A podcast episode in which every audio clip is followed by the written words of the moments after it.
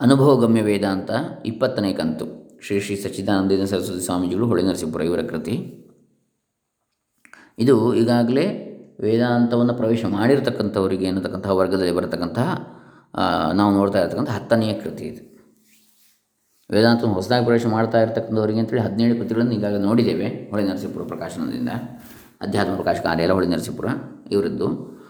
ಇದು ಎರಡನೇ ವರ್ಗ ವೇದಾಂತ ಈಗಾಗಲೇ ಪ್ರವೇಶ ಮಾಡಿದವರಿಗೆ ಅಂತೇಳಿ ಅದರಲ್ಲಿ ಹತ್ತನೇ ಕೃತಿ ಅದರಲ್ಲಿ ನಾವು ಇವತ್ತು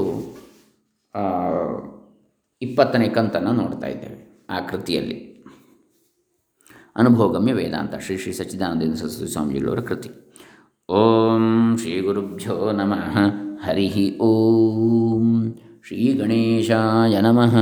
ಡಾಕ್ಟರ್ ಕೃಷ್ಣಮೂರ್ತಿ ಶಾಸ್ತ್ರಿ, ದಂಬೆಪುಣಚ ಬಂಟ್ವಾಳ ತಾಲೂಕು ದಕ್ಷಿಣ ಕನ್ನಡ ಜಿಲ್ಲೆ ಕರ್ನಾಟಕ, ಭಾರತ.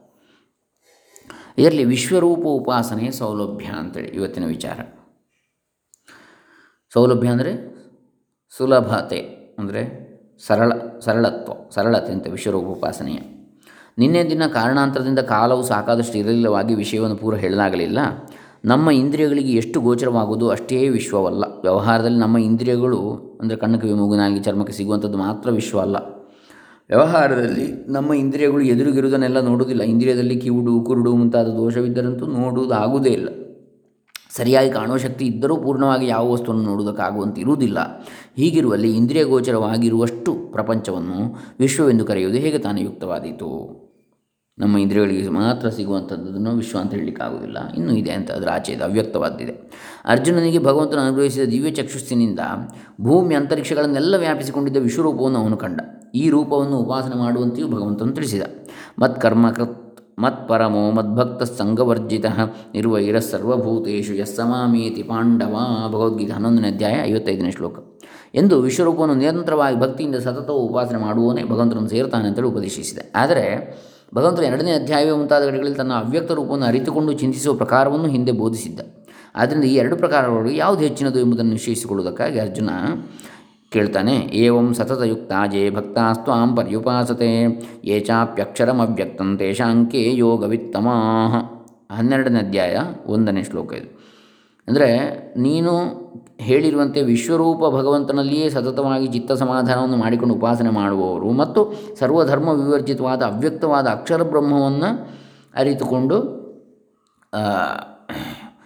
ಅದರ ಚಿಂತನೆಯಲ್ಲಿ ಇರುವವರು. ಇವರಿಬ್ಬರಲ್ಲಿ ಯಾರು ಹೆಚ್ಚಿನ ಯೋಗಿಗಳು? ಅವ್ಯಕ್ತ ಉಪಾಸಕರೋ ಅಥವಾ ವಿಶ್ವರೂಪ ಉಪಾಸಕರೋ ಎಂಬುದು ಈ ಪ್ರಶ್ನೆಯ ಅರ್ಥ. ಭಗವಂತ ಇದಕ್ಕೇನು ಉತ್ತರ ಕೊಟ್ಟ? ಮಯ್ಯಾವೇಶ್ಯ ಮನೋ ಯೇ ಮಾಂ ನಿತ್ಯುಕ್ತ ಉಪಾಸದೆ ಶ್ರದ್ಧೆಯ ಪರಯೋಪೇತಾಸ್ತೆ ಮೇ ಯುಕ್ತತಮಾ ಮತಾಹ ಹನ್ನೆರಡನೇ ಅಧ್ಯಾಯ ಎರಡನೇ ಶ್ಲೋಕ ಇದೆ. ಯಾರು ವಿಶ್ವರೂಪನಾದ ನನ್ನಲ್ಲಿಯೇ ಮನಸ್ಸನ್ನು ನಿಲ್ಲಿಸಿಕೊಂಡು ಈತನು ಸರ್ವ ಯೋಗೇಶ್ವರರಿಗೂ ಈಶ್ವರನು ಸರ್ವಜ್ಞನು ಯಾವ ರಾಗಾದಿ ಕ್ಲೇಶಗಳು ಇಲ್ಲದವನು ಎಂದು ಹಿಂದೆ ನಾನು ಮತ್ಕರ್ಮಕೃತು ಎಂದು ಮುಂತಾಗಿ ವರ್ಣಿಸಿರುವಂತೆ ನನ್ನಲ್ಲಿಯೇ ಮನಸ್ಸನ್ನು ನಿಲ್ಲಿಸಿಕೊಂಡು ಉಪಾಸನೆ ಮಾಡುವರು ಅವರೇ ಯುಕ್ತತಮರು. ಎಂಬುದು ನನ್ನ ಮತ ಅಂತ ಹೇಳ್ತಾನೆ, ಅಭಿಪ್ರಾಯ ಅಂತ. ಇಲ್ಲಿ ಭಗವಂತನಿಗೆ ಎಂಟನೇ ಅಧ್ಯಾಯದಲ್ಲಿ ಹೇಳಿರುವ ಬ್ರಹ್ಮೋಪಾಸಕರಾಗಲಿ, ಆರನೇ ಅಧ್ಯಾಯದಲ್ಲಿ ಹೇಳಿದ ಧ್ಯಾನಪರ ಯೋ, ಧ್ಯಾನಯೋಗಪರರಾಗಲಿ ಯುಕ್ತರಲ್ಲವೆಂದೇನೋ ಅಭಿಪ್ರಾಯವಲ್ಲ. ಅಭಿಪ್ರಾಯ ಇಲ್ಲ. ಪ್ರಕೃತದಲ್ಲಿ ಅರ್ಜುನನು ಕೇಳಿದ ಪ್ರಶ್ನೆಗೆ ಯಾವ ಧರ್ಮವೂ ಇಲ್ಲದ ನಿರ್ವಿಶೇಷವಾದ ಅಕ್ಷರವನ್ನು ಅರಿತುಕೊಂಡು ಅದರ ಅನುಸಂಧಾನದಲ್ಲಿ ಇರುವವರು ಹೆಚ್ಚಿನ ಯೋಗಿಗಳೋ, ವಿಶ್ವರೂಪವನ್ನೇ ನಿರಂತರವೂ ಉಪಾಸನೆ ಮಾಡುವವರು ಹೆಚ್ಚಿನವರೋ ಎಂಬ ಪ್ರಶ್ನೆಗೆ ಉತ್ತರವನ್ನು ಹೇಳುವುದಕ್ಕೆ ಶ್ರೀಕೃಷ್ಣ ಹೊರಟಿರ್ತಾನೆ. ಅದರಲ್ಲಿಯೂ ಉತ್ತರದ ಅಕ್ಷರಾರ್ಥವನ್ನು ಹಿಡಿದು ನೋಡಿದರೆ ಅಕ್ಷರ ಚಿಂತಕರಿಗಿಂತ ವಿಶ್ವರೂಪ ಉಪಾಸಕರು ಹೆಚ್ಚಿನವರು ಯುಕ್ತತಮಃ ಎಂದೇ ಅರ್ಥವಾಗಬಹುದು. ಆದರೆ ಹಾಗೇನೂ ಇಲ್ಲಿ ಹೇಳಿಲ್ಲ.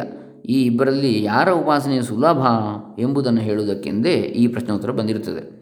ಹಿಂದೆ ಸನ್ಯಾಸ ಕರ್ಮಯೋಗಶ್ಚ ನಿಶ್ರೇಯಸಕರ ಉಭವು ತಯೋಸ್ತು ಕರ್ಮ ಸನ್ಯಾಸಾತ್ ಕರ್ಮಯೋಗೋ ವಿಶಿಷ್ಯತೆ ಅಂತ ಗೀತೆ ಐದನೇ ಅಧ್ಯಾಯ ಎರಡನೇ ಶ್ಲೋಕ ಹೇಳಿದೆ.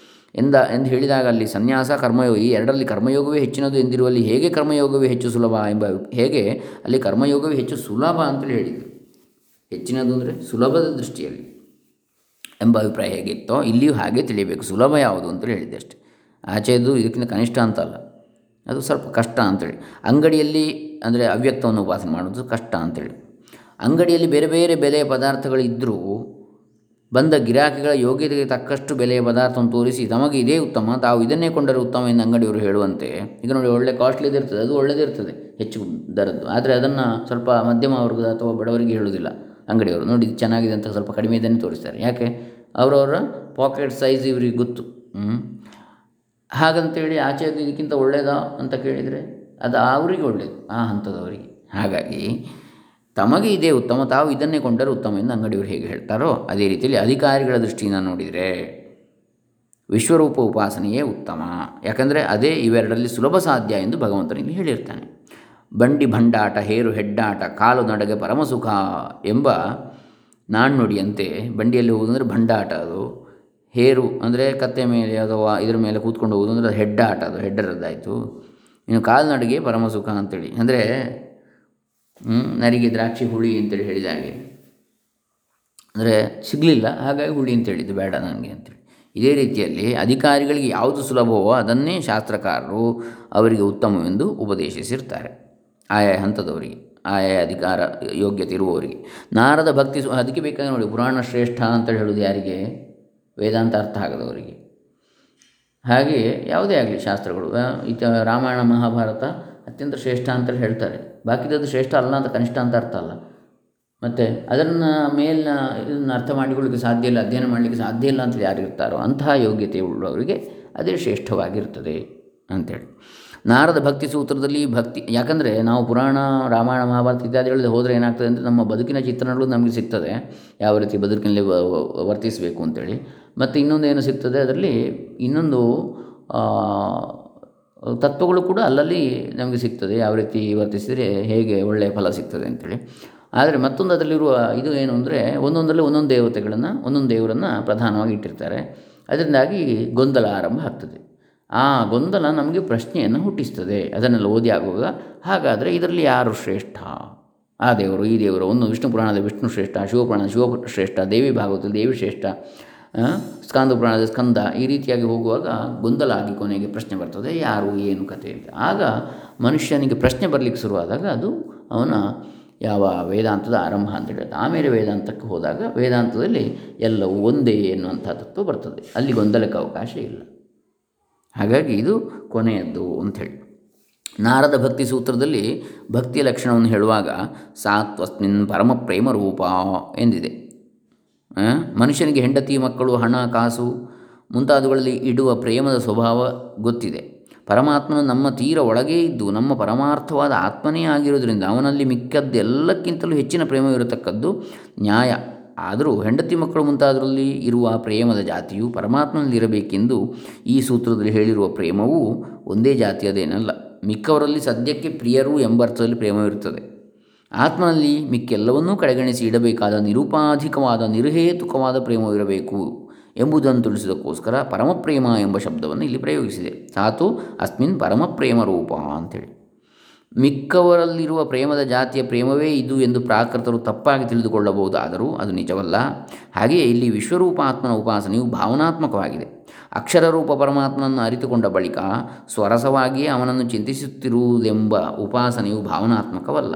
ಅಲ್ಲಿ ವಸ್ತುವಿನ ಯಾರು ಅವ್ಯಕ್ತವಾದಂಥವನು? ವಸ್ತುವಿನ ನಿರತಿಶಯ ಮಹತ್ವವನ್ನು ಅರಿತುಕೊಂಡದ್ರಿಂದ ಸ್ವಭಾವದಿಂದಲೇ ಉಂಟಾಗುವ ನಿರಂತರ ಅನುಸಂಧಾನ ಆಗ್ತದೆ. ಹೀಗೆ ಧ್ಯೇಯ ವಸ್ತುವಿನ ಸ್ವರೂಪದಲ್ಲಿಯೂ ಅನುಷ್ಠಾನ ಮಾಡುವ ಉಪಾಸನೆಯಲ್ಲಿಯೂ ತಾರತಮ್ಯವಿದ್ದರೂ ಅಧಿಕಾರಿ ತಾರತಮ್ಯದಿಂದ ವಿಶ್ವರೂಪ ಉಪಾಸನೆಯ ಸೌಲಭ್ಯವನ್ನು ಅನುಲಕ್ಷಿಸಿ ತೇಮೇ ಯುಕ್ತತಮ ಮತಾಹ ಅವರೇ ನನಗೆ ಹೆಚ್ಚಿನ ಯೋಗಿಗಳ ಯೋಗಿಗಳೆನಿಸುವರೆಂದು ಭಗವಂತನ ಉತ್ತರವನ್ನು ಹೇಳಿರ್ತಾನೆ ಹಾಗಾದರೆ ಅಕ್ಷರೋಪಾಸಕರ ವಿಷಯದಲ್ಲಿ ಭಗವಂತನ ಅಭಿಪ್ರಾಯ ಏನು ಎಂದರೆ ಆತನ ವಾಕ್ಯಗಳ ಅರ್ಥವನ್ನು ಇಲ್ಲಿ ಮನಸ್ಸಿನಲ್ಲಿ ಮೆಲುಕು ಹಾಕಬೇಕಾದದ್ದಿದೆ. ಯೇ ತ್ವಕ್ಷರಮನಿರ್ದೇಶ್ಯಮವ್ಯಕ್ತಂ ಪರ್ಯುಪಾಸತೆ ಸರ್ವತ್ರ ಮಗ ಸರ್ವತ್ರ ಗಮ ಅಚಿತ್ಯಂಚ ಕೂಟಸ್ಥಮಚಲಂ ಧ್ರುವಂ ಸಂಯಮ್ಯೇಂದ್ರಿಯಗ್ರಾಮಂ ಸರ್ವತ್ರ ಸಮಬುದ್ಧಯ ತೇ ಪ್ರಾಪ್ನುವಂತಿ ಮಾಮೇವ ಸರ್ವಭೂತಹಿತೇ ರತಾಃ ಭಗವದ್ಗೀತೆ ಹನ್ನೆರಡನೇ ಅಧ್ಯಾಯ ಮೂರು ನಾಲ್ಕನೇ ಶ್ಲೋಕಗಳು।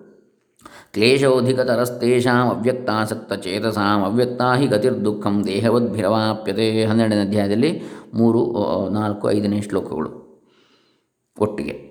ಅಂದರೆ ಅಕ್ಷರವೆಂಬ ಹೆಸರಿನ ಅವ್ಯಕ್ತ ರೂಪದ ಭಗವಂತನನ್ನು ಅಕ್ಷರ ಬ್ರಹ್ಮ ಅಂದರೆ ಏನು? ನ ಅಕ್ಷರತೀತಿ ಅಕ್ಷರ, ನಾಶವಿಲ್ಲದ ಪರಬ್ರಹ್ಮ ವಸ್ತು, ಅವ್ಯಕ್ತವಾದದ್ದು. ಆ ಭಗವಂತನನ್ನು ಉಪಾಸನೆ ಮಾಡುವವರಿಗೂ ಆತನೇ ಗತಿ, ತೇ ಪ್ರಾಪ್ನೋತಿ ಮಾಮೇವ. ಆದರೂ ಹೊರಗಿನ ವಿಷಯಗಳ ಆಸಕ್ತಿಯಿಂದ ಹರಿದಾಡುವ ಇಂದ್ರಿಯಗಳನ್ನು ಬಿಗಿ ಹಿಡಿದುಕೊಂಡು ಅಂತರ್ಮುಖರಾದವರಿಗೆ ಅಕ್ಷರ ಸ್ವರೂಪದ ಅನುಭವ ಆದಿತ್ತಷ್ಟೇ ಉಳಿದವರಿಗೆ ಆಗಲಿಕ್ಕಿಲ್ಲ. ಆದ್ದರಿಂದ ಹೊರಗೆ ಕಾಣುವುದನ್ನಲ್ಲೇ ಭಗವಂತನನ್ನು ಕಾಣಬೇಕು ಅಂತ ಉಳಿದವರು. ಹೊರಗಿನಿಂದ ಒಳಕ್ಕೆ ಇಂದ್ರಿಯಗಳನ್ನು ಕೊಂಡೋಗ್ಲಿಕ್ಕೆ ಆಗದವರು. ಹೊರಗೆ ಕಾಣುವುದನ್ನೇ ಭಗವಂತನನ್ನು ಕಾಣಬೇಕು, ಕಾಣುವುದರಲ್ಲಿಯೇ. ಆದ್ದರಿಂದ ಅವ್ಯಕ್ತ ಗತಿಯು ದೇಹಾಭಿಮಾನಿಗಳಿಗೆ ಹಕ್ಕು ಇದು ದಕ್ಕುವುದು ಹೆಚ್ಚಿನ ಕ್ಲೇಶದಿಂದ ಇಲ್ಲ ಕಷ್ಟ ಅಂತೇಳಿ. ದೇಹಾಭಿಮಾನ ಇರುವವರಿಗೆ, ನಾನು ದೇಹ ಎನ್ನುವ ಅಭಿಮಾನ ಇರುವವರಿಗೆ ಈ ಅವ್ಯಕ್ತ ಪರಬ್ರಹ್ಮದ ಅರಿವಾಗುವಂಥದ್ದು ಕಷ್ಟವೇ. ಆದ್ದರಿಂದ ಈ ಕಾರಣದಿಂದಲೇ ವಿಶ್ವರೂಪ ಉಪಾಸಕರು ಯುಕ್ತತಮರು ಎಂದದ್ದು. ಅಂದರೆ ವಿಶ್ವರೂಪ, ಅಂದರೆ ಈ ಜಗತ್ತೇ ಆ ಪರಬ್ರಹ್ಮ ಅಥವಾ ಭಗವಂತ ಅಂತೇಳಿ. ಉಪಾಸನೆ ಮಾಡ್ತಕ್ಕಂಥದ್ದು ಜಗತ್ತಿನಲ್ಲಿರುವುದೆಲ್ಲವೂ ಕೂಡ. ಅದೇ ಸುಲಭ ಅಂತ ಹೇಳಿದೆ. ಯಾರಿಗೆ ದೇಹಾಭಿಮಾನವಿರುತ್ತದೆ ಅವರು ಅಶರೀರನಾದ, ನಿರ್ಧರ್ಮಕನಾದ ಯಾವ ಧರ್ಮವೂ ಇಲ್ಲದ, ಅಕ್ಷರ ರೂಪದ ಪರಮಾತ್ಮನನ್ನು ಮನಸ್ಸಿಗೆ ಎಂದಿಗೂ ತಂದಿಕೊಳ್ಳಲಾರರು ಈ ಶರೀರವೇ ನಾನು ಅಂತ ಅಂದುಕೊಳ್ಳುವವರು. ನಾವು ಎಲ್ಲಿಗೆ ಪ್ರಯಾಣ ಮಾಡಬೇಕೆಂಬುದು ತಿಳಿಯದೆ ರೈಲ್ವೆ ಟಿಕೆಟ್ ಕೇಳಿದಂತೆ ಆಗ್ತದೆ. ಅಕ್ಷರ ಉಪಾಸನೆಯನ್ನೇ ಮಾಡುವೆನೆಂಬ ಸಂಕಲ್ಪವು ಕ್ಲೇಶಕರ. ಆದರೆ ವಿಶ್ವರೂಪವನ್ನು ಭಾವನೆ ಮಾಡುವವರಿಗೆ ಈ ಕ್ಲೇಶ ಇಲ್ಲ. ಮನುಷ್ಯನ ಮನಸ್ಸು ಸ್ವಾಭಾವಿಕವಾಗಿ ಹೊರಗಡೆ ತಿರುಗಿರ್ತದೆ. ಆದ್ದರಿಂದ ಇಂದ್ರಿಯ ವಿಶ್ವದ ರೂಪದಲ್ಲಿ ಭಗವದ್ ಭಾವನೆಯನ್ನು ಮಾಡಿದರೆ ಆಯಿತು. ಇಷ್ಟೇ ಅಲ್ಲ, ಅವರಿಗೆ ಇನ್ನೊಂದು ಸೌಕರ್ಯವೂ ಇದೆ ಅಂತೇಳಿ ಹೇಳ್ತಾರೆ. ಏತು ಸರ್ವಾಣಿ ಕರ್ಮಾಣಿ ಮೈ ಸನ್ಯಸ್ಯ ಮತ್ಪರಾಹ, ಅನನ್ಯೇನೈವ ಯೋಗೇನ ಮಾಂಧ್ಯಾಯಂತ ಉಪಾಸತೆ, ತೇಷಾಮಹಂ ಸಮುದ್ಧರ್ತ ಮೃತ್ಯು ಸಂಸಾರ ಸಾಗರಾತ್ ಭವಾಮಿನ ಚಿರಾತ್ ಪಾರ್ಥಮಯ್ಯ ಆವೇಶಿತ ಚೇತಸಾಂ. ಭಗವದ್ಗೀತೆ ಹನ್ನೆರಡನೇ ಅಧ್ಯಾಯ ಆರು ಏಳನೇ ಶ್ಲೋಕಗಳು. ತಾವು ಮಾಡೋ ಸರ್ವಕರ್ಮಗಳನ್ನು ಭಗವಂತನಿಗೆ ಅರ್ಪಣೆ ಮಾಡಿ ವಿಶ್ವರೂಪ ಆತ್ಮನಿಗಿಂತ ಮತ್ತೊಂದನ್ನು ಆಶ್ರಯಿಸದೆ ಆ ಭಗವಂತನನ್ನೇ ಧ್ಯಾನಿಸುತ್ತಿದ್ದರೆ ಸರಿ, ಅವರನ್ನು ಭಗವಂತನೇ ಈ ಸಂಸಾರ ಸಾಗರದಿಂದ ಎತ್ತಿ ಉದ್ಧಾರ ಮಾಡ್ತಾನೆ. ಈ ವಿಶ್ವರೂಪ ಉಪಾಸನೆಗೆ ಅನುಕೂಲವಾಗಿಲ್ಲದೆಂದೇ ನಾನು ಈವರೆಗೆ ಆಸ್ತಿಕ್ಯಾದಿ ಸಾಧನಗಳನ್ನು ಒಂದೊಂದಾಗಿ ಹೇಳಿರ್ತೇನೆ. ಆಸ್ತಿಕ ಇತ್ಯಾದಿ ಸಾಧನೆಗಳನ್ನು ವಿಶ್ವರೂಪ ಉಪಾಸನೆಗೆ ಅನುಕೂಲವಾಗಿ ಈ ವಿಷಯವನ್ನು ಮತ್ತೊಮ್ಮೆ ವಿಚಾರಕ್ಕೆ ತೆಗೆದುಕೊಳ್ಳೋಣ ಅಂಥೇಳಿ ಸ್ವಾಮೀಜಿಗಳು ಹೇಳ್ತಾರೆ. ಅಂದರೆ ವಿಶ್ವರೂಪ ಉಪಾಸನೆಗೆ ಸೋಪಾನ ಯಾವುದು? ಮೆಟ್ಲು ಭಗವಂತನು ಪಶ್ಚಿಮೇ ಪಾರ್ಥರೂಪಾಣಿ ಎಂದು ತನ್ನ ವಿಶ್ವರೂಪದ ದರ್ಶನವನ್ನು ಕೊಟ್ಟಾಗ ಅರ್ಜುನನಿಗೆ ಭಗವಂತನ ಮಹತ್ವವು, ತನ್ನ ಅಲ್ಪತ್ವವು ಮನವರಿಕೆ ಆಯಿತು. ಪಶ್ಯಮೇ ಪಾರ್ಥ ರೂಪಾಣಿ, ನನ್ನ ರೂಪಗಳನ್ನು ನೋಡು ಎಲೆ ಪಾರ್ಥನೆ. ಕೊನೆಗೆ ಭಗವಂತನು ತನ್ನ ಮಾನುಷ ರೂಪವನ್ನು ಮತ್ತೆ ತೋರಿಸಿದಾಗ ಪ್ರಸನ್ನಾದ ಆತನನ್ನು ಕುರಿತು ವಿಶ್ವರೂಪ ಉಪಾಸಕರು ಹೆಚ್ಚಿನ ಯೋಗಿಗಳೋ ಅಕ್ಷರ ಉಪಾಸಕರು ಹೆಚ್ಚಿನ ಯೋಗಿಗಳೋ ಎಂದು ಕೇಳಿದ. ನಾನು ಈ ಎರಡರೊಳಗೆ ಯಾವ ಉಪಾಸನೆ ಹಿಡಿಯಬೇಕು ಎಂಬುದನ್ನು ತಿಳಿಯುವುದಕ್ಕೆಂದೇ ಈ ಪ್ರಶ್ನೆಯನ್ನು ಹಾಕಿದ್ದ. ಉಪಾಸನೆ ಎಂಬ ಶಬ್ದವು ಭಾವನೆ ಎಂಬ ಅರ್ಥದಲ್ಲಿಯೂ ಜ್ಞಾನೋತ್ತರ ಚಿಂತನೆ ಎಂಬ ಅರ್ಥದಲ್ಲಿಯೂ ಪ್ರಯುಕ್ತವಾಗ್ತದೆ. ಜ್ಞಾನದ, ಜ್ಞಾನ ಒಂದು ಒಂದು ಇದರ ಬಗ್ಗೆ ತಿಳುವಳಿಕೆ ಆದ ನಂತರ ಚಿಂತನೆ ಮಾಡತಕ್ಕಂಥದ್ದು ಉಪಾಸನೆ. ಈಗ ದೇವರನ್ನು ಉಪಾಸನೆ ಮಾಡೋದು ಯಾಕೆ? ದೇವರು ದೊಡ್ಡವ ಅವನಲ್ಲೆಲ್ಲ ಸರ್ವಶಕ್ತ ಅವನು ಎನ್ನುವ ಜ್ಞಾನ ನಮಗೆ ಉಂಟಾದರೆ ಮಾತ್ರ ನಾವು ಮಾಡಲಿಕ್ಕೆ ಹೋಗ್ತೇವೆ ಇಲ್ಲದಿದ್ದರೆ ಮಾಡ್ತೇವೆ? ಈಗ ಒಬ್ಬರು ಅವರು ದೊಡ್ಡ ವ್ಯಕ್ತಿಯಿಂದ ತಿಳಿದ ಮೇಲೆ ನಾವು ಅವರನ್ನು ಅವರಿಗೆ ಗೌರವ ಕೊಡ್ತೇವೆ. ಆ ವಿಷಯ ತಿಳಿಯದೇ ಇದ್ದರೆ ಕೊಡ್ತೇವೆ ನಾವು? ಇಲ್ಲ. ಹಾಗಾಗಿ ಭಾವನೆ ಎಂಬ ಅರ್ಥ ಉಪಾಸನೆ ಎಂಬ ಶಬ್ದ ಭಾವನೆ ಎಂಬ ಅರ್ಥದಲ್ಲಿಯೂ ಉಪಯೋಗ ಆಗ್ತದೆ. ಇನ್ನೊಂದೇನು? ಜ್ಞಾನೋತ್ತರ ಚಿಂತನೆ ಎಂಬ ಅರ್ಥದಲ್ಲಿ ಪ್ರಯುಕ್ತ ಆಗ್ತದೆ. ಅದರ ಬಗೆಗಿನ, ಆ ವಸ್ತುವಿನ ಬಗೆಗಿನ ಜ್ಞಾನದ ಆದ ನಂತರ, ತಿಳುವಳಿಕೆ ಆದ ನಂತರದ ಚಿಂತನೆ ಯಾವ ರೀತಿ ಇರ್ತದೆ ಅದು. ಅಕ್ಷರೋಪಾಸನೆ ಎಂಬ ಶಬ್ದವನ್ನು ಎರಡನೇ ಅರ್ಥದಲ್ಲಿಯೇ ಗೀತೆಯಲ್ಲಿ ಪ್ರಯೋಗಿಸಿರ್ತದೆ. ಯಾವುದು? ಜ್ಞಾನೋತ್ತರ ಚಿಂತನೆ ಅಂತೇಳಿ. ಬರೀ ಭಾವನೆ ಅಲ್ಲ ಅದು. ಮತ್ತು ಜ್ಞಾನೋತ್ತರ ಚಿಂತನೆ, ಅಕ್ಷರದ ಬಗ್ಗೆ ತಿಳುವಳಿಕೆ ಆಗಿ ಆಮೇಲೆ ಚಿಂತನೆ ಮಾಡ್ತಕ್ಕಂಥದ್ದು. ಅದನ್ನು ಗೀತೆಯಲ್ಲಿ ಪ್ರಯೋಗಿಸಿರ್ತದೆ ಅಕ್ಷರೋಪಾಸನೆ ಬಗ್ಗೆ.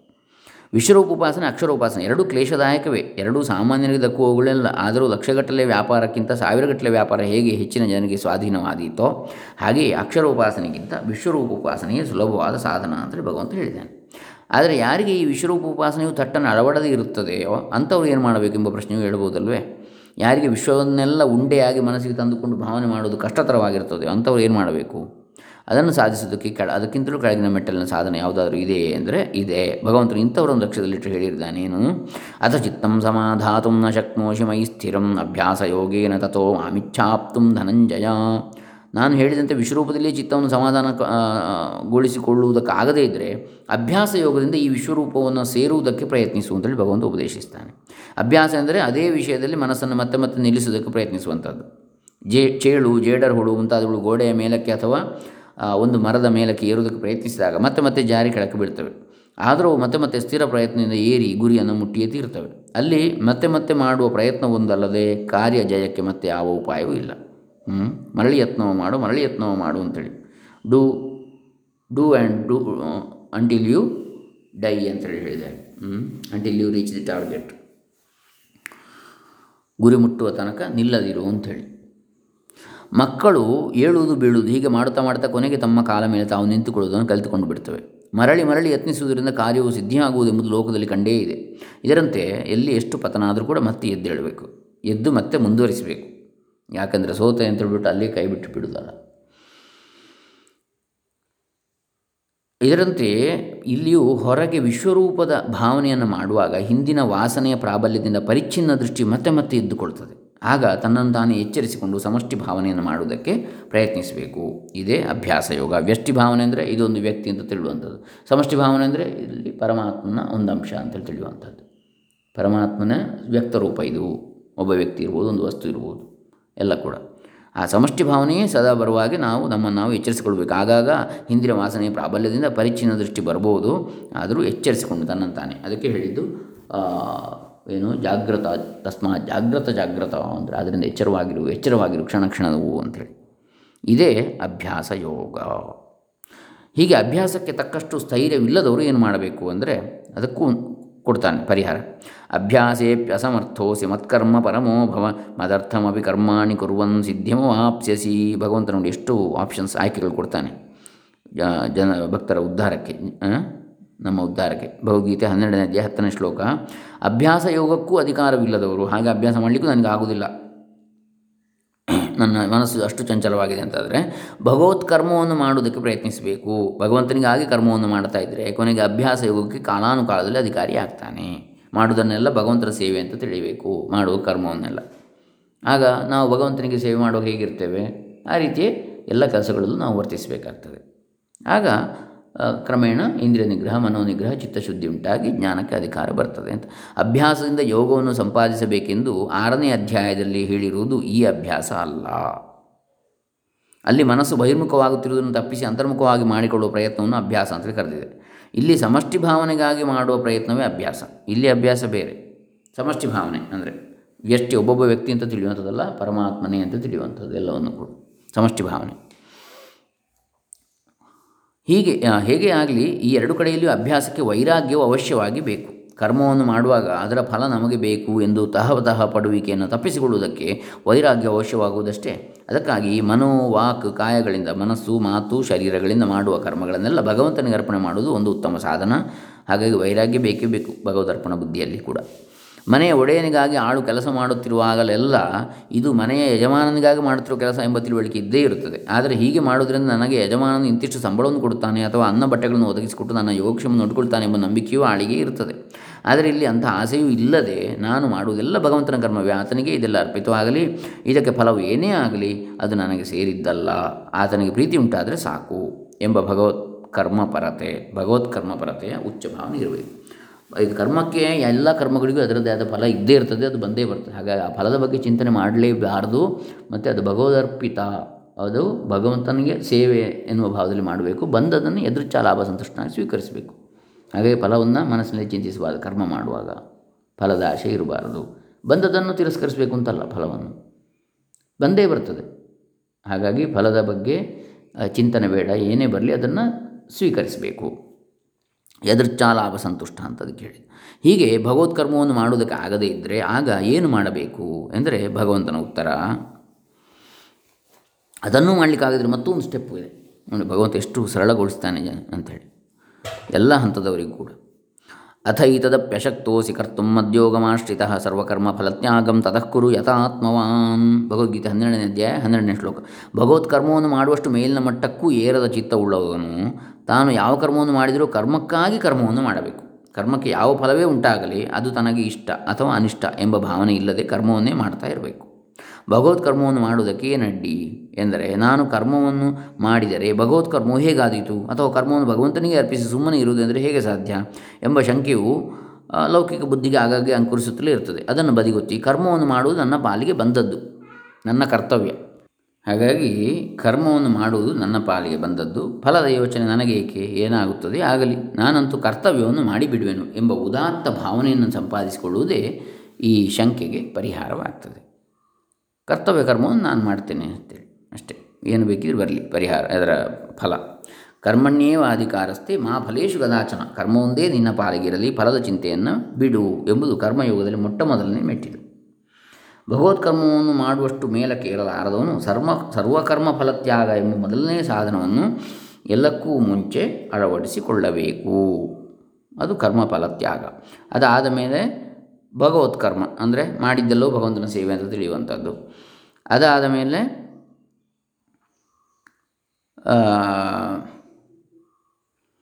ಅಂದರೆ ವಿಶ್ವರೂಪ ಉಪಾಸನೆ ಅಭ್ಯಾಸ ಮಾಡ್ತಕ್ಕಂಥದ್ದು. ಅಂದರೆ ಈ ಜಗತ್ತೆಲ್ಲವೂ ಭಗವಂತ ಅಂಥೇಳಿ ತಿಳಿಯುವಂಥದ್ದು. ಅದಾದ ಮೇಲೆ ಅಕ್ಷರ ಬ್ರಹ್ಮದ ಉಪಾಸನೆ, ಅಂದರೆ ಅವ್ಯಕ್ತವಾದ, ಕಣ್ಣಿಗೆ ಕಾಣದಂತಹ ಯಾವ ಪರತತ್ವ ಇದೆ?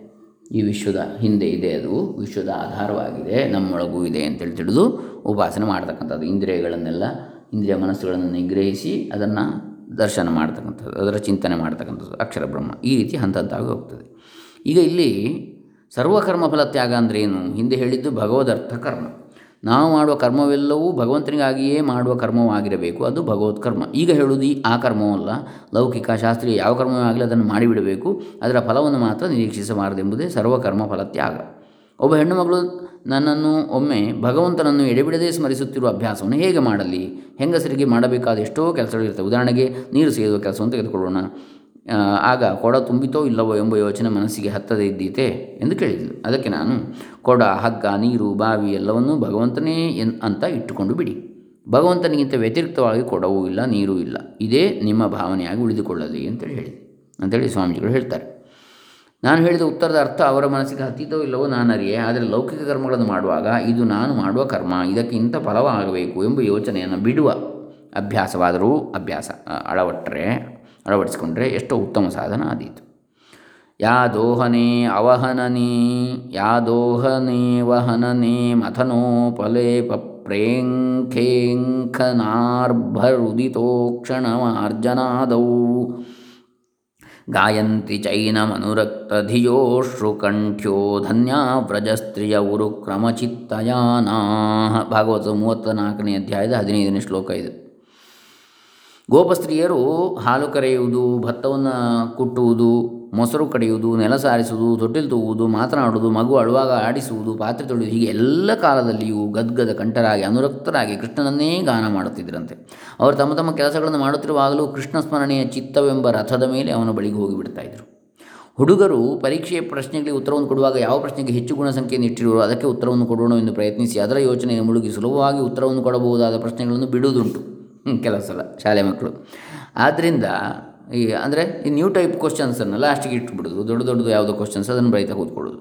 ಆಗೇನಾಗ್ತದೆ ಸುಲಭವಾಗಿ ಒಂದೊಂದು ಮಾರ್ಕ್ ಸಿಗ್ತಾ ಇತ್ತಲ್ಲ, ಅದು ಹೋಯಿತು ಆದ್ದರಿಂದಲೇ ಈಚೆಗೆ ಪ್ರಶ್ನೆಗಳ ಮುಂದೆ ಅವಕ್ಕಾಗಿ ಗೊತ್ತುಪಡಿಸಿದ ಗುಣ ಸಂಖ್ಯೆಯನ್ನು ಮಾರ್ಕ್ಗಳನ್ನು ಹಾಕುವ ಪದ್ಧತಿಯನ್ನು ಕೈಬಿಟ್ಟಿರುತ್ತಾರೆ ಅಂಥೇಳಿ ಎಂದು ಕೇಳುತ್ತೇನೆ. ಇದಂತಿರಲಿ ಅಂತ ಹೇಳ್ತಾರೆ ಸ್ವಾಮೀಜಿಗಳು. ಕರ್ಮವನ್ನು ಮಾಡುವ ಅಂದರೆ ಮಾರ್ಕ್ ನೋಡಿ ಅವರು ಬರೀತಾರೆ ಅಂಥೇಳಿ ಫಲದ ಇಚ್ಛೆಯಿಂದ. ಇದರಲ್ಲಿ ಜಾಸ್ತಿ ಮಾರ್ಕ್ಸ್ ಇದರಲ್ಲಿ ಕಮ್ಮಿ ಮಾರ್ಕ್ಸ್ ಸಿಗ್ತದೆ ಅಂತೇಳಿ ಕರ್ತವ್ಯಕರ ನಾನು ಪರೀಕ್ಷೆ ಬರೀಬೇಕು, ನಾನು ಎಲ್ಲ ಪ್ರಶ್ನೆಗೆ ಉತ್ತರಿಸಬೇಕು ಅನ್ನೋ ಭಾವನೆ ಇರಬೇಕು ಹೊರತು ಇದಕ್ಕೆ ಹೆಚ್ಚು ಮಾರ್ಕು ಇದಕ್ಕೆ ಕಮ್ಮಿ ಮಾರ್ಕು ಹಾಗಾಗಿ ಇದನ್ನು ಬರಿತೇನೆ, ಇದನ್ನು ಬರೆಯೋ ಮತ್ತು ಟೈಮ್ ಇದ್ದರೆ ಬರೆಯೋದು ಈ ಥರ ಇಡಬಾರ್ದು ಅಂತ ಅವರು ಹೇಳೋದು ಸ್ವಾಮೀಜಿಗಳು. ಅಂದರೆ ಕರ್ಮವನ್ನು ಮಾಡುವವನು ನಾನು ಎಂಬ ಕರ್ಮ ಸಂಘ. ಇದರ ಫಲವು ನನಗಾಗಬೇಕೆಂಬ ಫಲ ಸಂಘ ಫಲವು ಬಂದೊದಗಿದಾಗ ಈ ಫಲವು ಪ್ರಾಪ್ತವಾದದ್ದು ಒಳ್ಳೆಯದಾಯಿತು. ಇಲ್ಲದಿದ್ದರೆ ಆ ಸುಖ, ಈ ಸುಖ ಎಲ್ಲಿರುತ್ತಿತ್ತು ಎಂದಾಗಲಿ, ಅಯ್ಯೋ, ಹಾಗೆ ಮಾಡಿದ್ದಕ್ಕಲ್ಲದೆ, ಅಲ್ಲವೇ ಈ ದುಷ್ಫಲವನ್ನು ಅನುಭವಿಸಬೇಕಾಯಿತು ಎಂದು ಫಲವನ್ನು ಭೋಗಿಸುವಾಗ ಹರ್ಷ ವಿಷಾದಗಳನ್ನು ಪಡೆಯುವ ಭೋಗ ಸಂಘ. ಇವಿಷ್ಟನ್ನು ಬಿಟ್ಟು ಬಿಟ್ಟರೆ ಆಗ ಕರ್ಮದಿಂದ ನಮಗೆ ಯಾವ ಬಂಧವೂ ಆಗಲಾರದು. ಇದೇ ಸರ್ವ ಕರ್ಮ ಫಲತ್ಯಾಗದಿಂದ ಆಗುವ ಹೆಚ್ಚಿನ ಲಾಭ. ಫಲತ್ಯಾಗವನ್ನು ಮಾಡಿದ ಮೇಲೂ ಕರ್ಮವನ್ನು ಮಾಡುತ್ತಿರುವುದನ್ನು ದೊಡ್ಡವರ ಉದಾಹರಣೆ ನೋಡಿ ಕಲಿತುಕೊಳ್ಳಬೇಕು. ಒಂದು ಸ್ಕೂಲಿಗೆ ಬಂದ ಒಬ್ಬ ಉಪಾಧ್ಯಾಯರು ತಾವು ದಿನ ಹೇಳಬೇಕಾಗಿರೋ ಪಾಠಕ್ಕೆ ಬೇಕಾದ ಸಿದ್ಧತೆಯನ್ನು ರಾತ್ರಿ ಮಾಡಿ ಬರೆದಿಟ್ಟುಕೊಳ್ಳುತ್ತಿದ್ದರು. ಅಲ್ಲಿಯ ಮುಖ್ಯೋಪಾಧ್ಯಾಯರು ನೋಡಿದಿರಾ, ಅವರು ಯಾವ ಪರೀಕ್ಷೆಗೂ ಹೋಗಬೇಕಾಗದಿಲ್ಲವಾದರೂ ನೋಡಿದಿರಾ, ಅವರು ಯಾವ ಪರೀಕ್ಷೆಗೂ ಹೋಗಬೇಕಾದಿಲ್ಲವಾದರೂ ವಿದ್ಯಾರ್ಥಿಗಳಿಗಿಂತ ಹೆಚ್ಚಾಗಿ ಪಾಠನಕ್ಕೆ ಸಿದ್ಧರಾಗಿ ಮೊದಲೇ ಪಾಠದ ಟಿಪ್ಪಣಿಯನ್ನು ಬರೆದಿಟ್ಟುಕೊಂಡಿರುತ್ತಾರೆ ಎಂದು ವಿದ್ಯಾರ್ಥಿಗಳಿಗೆ ಅವರ ಆದರ್ಶವನ್ನು ತೋರಿಸುತ್ತಿದ್ದರು. ಹೀಗೆ ಭಗವಂತನು ಸರ್ವ ಕರ್ಮ ಫಲತ್ಯಾಗದಿಂದ ಆಗುವ ಪ್ರಯೋಜನವನ್ನು ಮನದಟ್ಟು ಮಾಡಿಕೊಡುವುದಕ್ಕಾಗಿ ಹೀಗೆನ್ನುತ್ತಿದ್ದಾನೆ ಶ್ರೇಯೋ ಹಿ ಜ್ಞಾನಮಭ್ಯಾಸ ಜ್ಞಾನಾತ್ ಧ್ಯಾನಂ ವಿಶಿಷ್ಯತೆ, ಧ್ಯಾನಾತ್ ಕರ್ಮಫಲತ್ಯಾಗಸ್ತ್ಯಾಗಾಚ್ಛಾಂತಿರನಂತರಂ ಒಂಬತ್ತನೇ ಶ್ಲೋಕ, ಹನ್ನೆರಡನೇ ಅಧ್ಯಾಯದಲ್ಲಿ ಭಗವದ್ಗೀತೆ. ವಿವೇಕಪೂರ್ವಕವಾಗಿ ಮತ್ತೆ ಮತ್ತೆ ಅಭ್ಯಾಸವನ್ನು ಮಾಡುತ್ತಿರುವುದಕ್ಕಿಂತ ಜ್ಞಾನವು ಮೇಲು. ಏಕೆಂದರೆ ಶ್ರೇಯೋ ಹಿ ಜ್ಞಾನಂ ಅಭ್ಯಾಸಾತ್. ಜ್ಞಾನಕ್ಕಾಗಿಯೇ ಅಭ್ಯಾಸವನ್ನು ಮಾಡುವರು. ಈ ಜ್ಞಾನಕ್ಕಿಂತ ಜ್ಞಾನಪೂರ್ವಕವಾದ ಧ್ಯಾನವು ಮೇಲು. ಜ್ಞಾನಾತ್ ಧ್ಯಾನಂ ವಿಶಿಷ್ಯತೆ. ಇಲ್ಲಿ ತತ್ವವನ್ನು ಅರಿತ ಮೇಲೆ ಅದರ ಚಿಂತನೆಯಲ್ಲಿ ನಿಂತವನಿಗೆ ಹೆಚ್ಚಿನ ಪ್ರಯೋಜನ ಉಂಟಾಗುವುದು. ಧ್ಯಾನಾತ್ ಕರ್ಮಫಲ ತ್ಯಾಗ, ತ್ಯಾಗಾತ್ ಶಾಂತಿ ಅನಂತರಂ ಎಂಬುದನ್ನು ನೆನಪಿಗೆ ತಂದುಕೊಟ್ಟಿದೆ. ಈ ಧ್ಯಾನಕ್ಕಿಂತಲೂ ಅದರಿಂದ ಆಗುವ ಕರ್ಮಫಲ ತ್ಯಾಗವು ಹೆಚ್ಚಿನದು. ಇಲ್ಲಿ ಕರ್ಮಫಲ ತ್ಯಾಗವೆಂದರೆ ಶ್ರೌತ ಸ್ಮಾರ್ಥ ಕರ್ಮಗಳಿಂದ ಆಗುವ ಫಲದಿಂದ ಬಿಡುಗಡೆ ಆಗುವುದು ಯಾವನು ತತ್ವವನ್ನು ಅರಿತುಕೊಂಡು ಅದರ ಧ್ಯಾನದಲ್ಲಿಯೇ ನಿಲ್ತಾನೋ ಅವನಿಗೆ ಮನಸ್ಸಿನಲ್ಲಿರುವ ಎಲ್ಲ ಕಾಮಗಳು ತೊಲಗಿ ಬಿಡುವುದರಿಂದ ಯಾವ ಕರ್ಮಫಲದ ಅಂಟು ಆಗುವುದಿಲ್ಲ. ಆದ್ದರಿಂದ ಕೃತಕೃತ್ಯರಾಗುವವರಿಗೆ ಕೊನೆಯಲ್ಲಿ ಕರ್ಮಬಂಧನದಿಂದ ಬಿಡುಗಡೆ ಆಗುವುದೇ ಫಲವೆಂದಾಯಿತಷ್ಟೇ. ಇದನ್ನು ಲಕ್ಷ್ಯದಲ್ಲಿಟ್ಟರೆ ಕರ್ಮಫಲವನ್ನು ತ್ಯಾಗ ಮಾಡುವುದೆಂಬುದು ಮನಸ್ಸಿನ ಶಾಂತಿಗೆ ಎಷ್ಟು ಸಮೀಪದ ಕಾರಣವೆಂದಾಯಿತು? ಆದ್ದರಿಂದ ಮತ್ತೆ ಯಾವ ಸಾಧನವನ್ನು ಮಾಡುವುದಕ್ಕೂ ಆಗದಿದ್ದರೂ ಸರ್ವಕರ್ಮ ಫಲ ತ್ಯಾಗವನ್ನಾದರೂ ಮಾಡಬೇಕು ಎಂದು ಭಗವಂತನಲ್ಲಿ ಉಪದೇಶಿಸಿರ್ತಾನೆ. ತ್ಯಾಗೇ ನೈಕೆ ಅಮೃತತ್ವಮಾನಶುಹು ತ್ಯಾಗದಿಂದ ಅಮೃತತ್ವವನ್ನೇ ಅರಿತವರು ಪಡೆದಿರ್ತಾರೆ ಎಂಬ ಶ್ರುತಿಯನ್ನು ಅನುಸರಿಸಿ ಇಲ್ಲಿ ಸರ್ವಕರ್ಮ ಫಲ ತ್ಯಾಗವನ್ನು ಹೊಗಳಿರ್ತದೆ. ವಿಶ್ವರೂಪ ಚಿಂತನೆ ಅಭ್ಯಾಸ ಯೋಗ ಭಗವದರ್ಥ ಕರ್ಮ ಇವು ಯಾವುವು ದಕ್ಕದಿದ್ದರೂ ಸರ್ವಕರ್ಮ ಫಲತ್ಯಾಗವನ್ನಾದರೂ ಮುಮುಕ್ಷವಾದವನು ಮೋಕ್ಷಾಕಾಂಕ್ಷಿ ಆದವನು ಅಭ್ಯಾಸ ಮಾಡುತ್ತಿರಬೇಕು. ಅವನಿಗೆ ಕ್ರಮಕ್ರಮವಾಗಿ ವಿಶ್ವರೂಪ ಚಿಂತನೆಯು ಅಷ್ಟೇಕೆ ಕಾಲಕ್ರಮದಲ್ಲಿ ಅಕ್ಷರೋಪಾಸನೆಯು ಕೂಡ ವಶವಾಗಬಹುದು ಅವ್ಯಕ್ತ ಉಪಾಸನೆ ಪರಬ್ರಹ್ಮದ ಎಂಬುದೇ ಇಲ್ಲಿ ಭಗವಂತನ ಆಶಯ ಅಂಥೇಳಿ ಶ್ರೀ ಶ್ರೀ ಸಚ್ಚಿದಾನಂದೇಂದ್ರ ಸರಸ್ವತಿ ಸ್ವಾಮಿಗಳು ಅಪ್ಪಣೆ ಕೊಡಿಸ್ತಾರೆ. ಇನ್ನು ಮುಂದಿನ ಭಾಗವನ್ನು ಮುಂದಿನ ದಿವಸ ನೋಡೋಣ. ಇದು ಅನುಭವಗಮ್ಯ ವೇದಾಂತದಲ್ಲಿ ಇಪ್ಪತ್ತನೆಯ ಕಂತು. ಹರೇ ರಾಮ. ಓಂ ತತ್ಸತ್. ಶ್ರೀ ಶ್ರೀ ಸಚ್ಚಿದಾನಂದ ಅರ್ಪಿತಮಸ್ತು.